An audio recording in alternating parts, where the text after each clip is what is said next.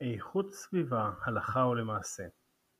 בפודקאסט הזה נלמד על הקושי הגדול שהעולם נמצא בו. העולם שלנו נמצא בהידרדרות לקראת קריסה אקולוגית, שבסופו של תהליך לא נוכל לחיות בעולם הזה בצורה אה, נורמה, טובה ונעימה כמו שאנחנו רגילים אליה. מוזיקה ומיד נחזור.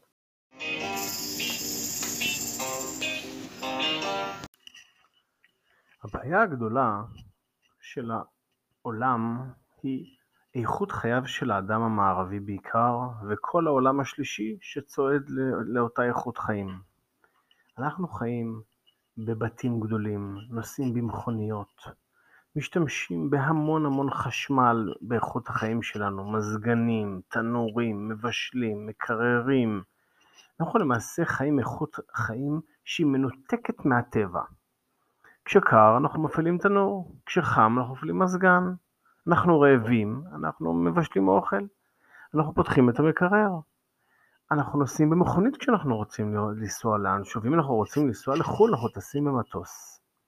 כל הדברים האלה מייצרים כמות אדירה של פחמן דו-חמצני ויוצרים את אפקט החממה.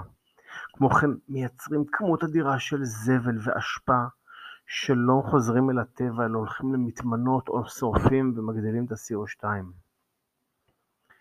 ובנוסף יש לנו צריכה גדולה מאוד של מים. המים האלה יוצרים CO2 כי צריך להוביל אותם ממקום למקום, כי צריך לנקות אותם. למעשה חברת מקורות היא צרכנית החשמל הכי גדולה בארץ.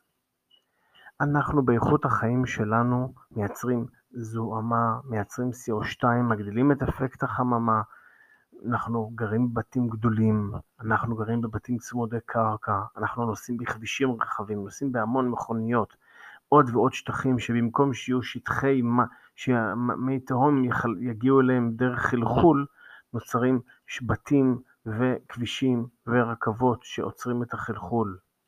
מטמנות ענקיות של זבל שמנתקות כמויות אדירות של חומר מהטבע.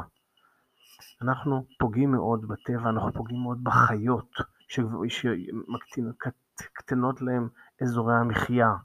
אנחנו פוגעים בחיות שצריכות לאכול ניילונים ומתות מזה ומזדהמות, ואנחנו גם אוכלים את הפסולת שהחיות האלה אוכלות. אנחנו פוגעים בסביבה ואנחנו פוגעים בעצמנו. העולם צועד לקראת יכולת אי החלמה.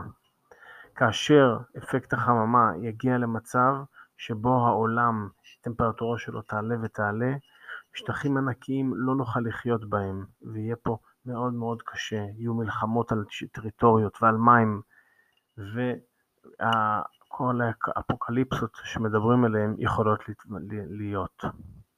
זה מאוד מאוד עצוב. זה דבר ראשון, האיכות חיים שלנו. והדבר השני, זה אפקט החממה, שרק מעלה את הטמפרטורה בגלל זה CO2. מה אפשר לעשות? את זה עכשיו נלמד.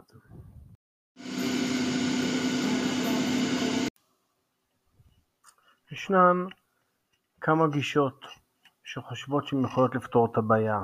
הרעיון הראשון הוא מחזור. ובכן, מחזור זה פתרון, אבל הוא לא פתרון ארוך טווח. יש כל מיני בעיות עם המחזור, למשל איסוף בקבוקים מייצר CO2, עצם האיסוף והמחזור שלו מייצר CO2 יותר מאשר היו מייצרים מחדש. למשל, אם אנחנו נשתמש במכוניות חסכניות, מלכתחילה השימוש במכוניות הוא לא טוב, הוא יוצר עומס ומסכן חיים. למעשה יש פתרון, והפתרון הוא הורדת הצריכה.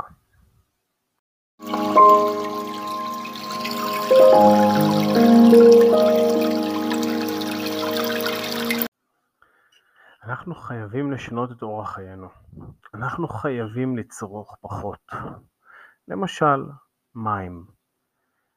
מקלחות לא חייבים המון המון זמן. לשטוף את האוטו לא עם צינור אלא עם דלי. אם למשל אתם מחכים למים החמים מהבוילר, אפשר לשים דלי, לחכות שהמים החמים יגיעו, בינתיים למלא את הדלי ואחר כך אפשר לשטוף. אפשר למשל לאסוף את מי המזגנים. אפשר למשל לא לקנות בגדים חדשים, אפשר להשתמש ביד שנייה, להעביר בין אחים, להשתמש בין חברים כמו פעם. אפשר לתקן מוצרי חשמל. אפשר גם לאכול, לאכול פחות כי זה יותר בריא, ולקנות פחות אוכל. אפשר למשל לא להחזיק שלושה מקררים או שני מקררים בבית, רק אחד קטן, ולקנות כל פעם כמה שצריך, ולא לזרוק המון מזון שלא נאכל. אפשר למשל לא לקנות בגדים לפי האופנה, אלא לפי מה שצריך. כדאי למשל את המזגן לשים על טמפרטורה נעימה ולא טמפרטורה קרה מדי או חמה מדי בחורף. אפשר למשל לנסוע בתחבורה ציבורית, ואם כבר נוסעים במכונית פרטית, אפשר לנסוע במהירות לא גבוהה מ-90 קמ"ש, לא ללחוץ חזק מדי על תווישת הדלק ואז מבזבזים. רצוי, מאוד מאוד רצוי לנסוע על אופניים, ללכת ברגל, להשתמש בתחבורה ציבורית, ברכבות, כמה שפחות מכוניות פרטיות.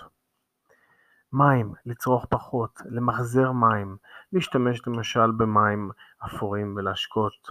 אפשר למשל כאשר מצחצחים שיניים או מתגלחים, לכבות את הברז בזמן אה, שלא צריך שהברז יזרום.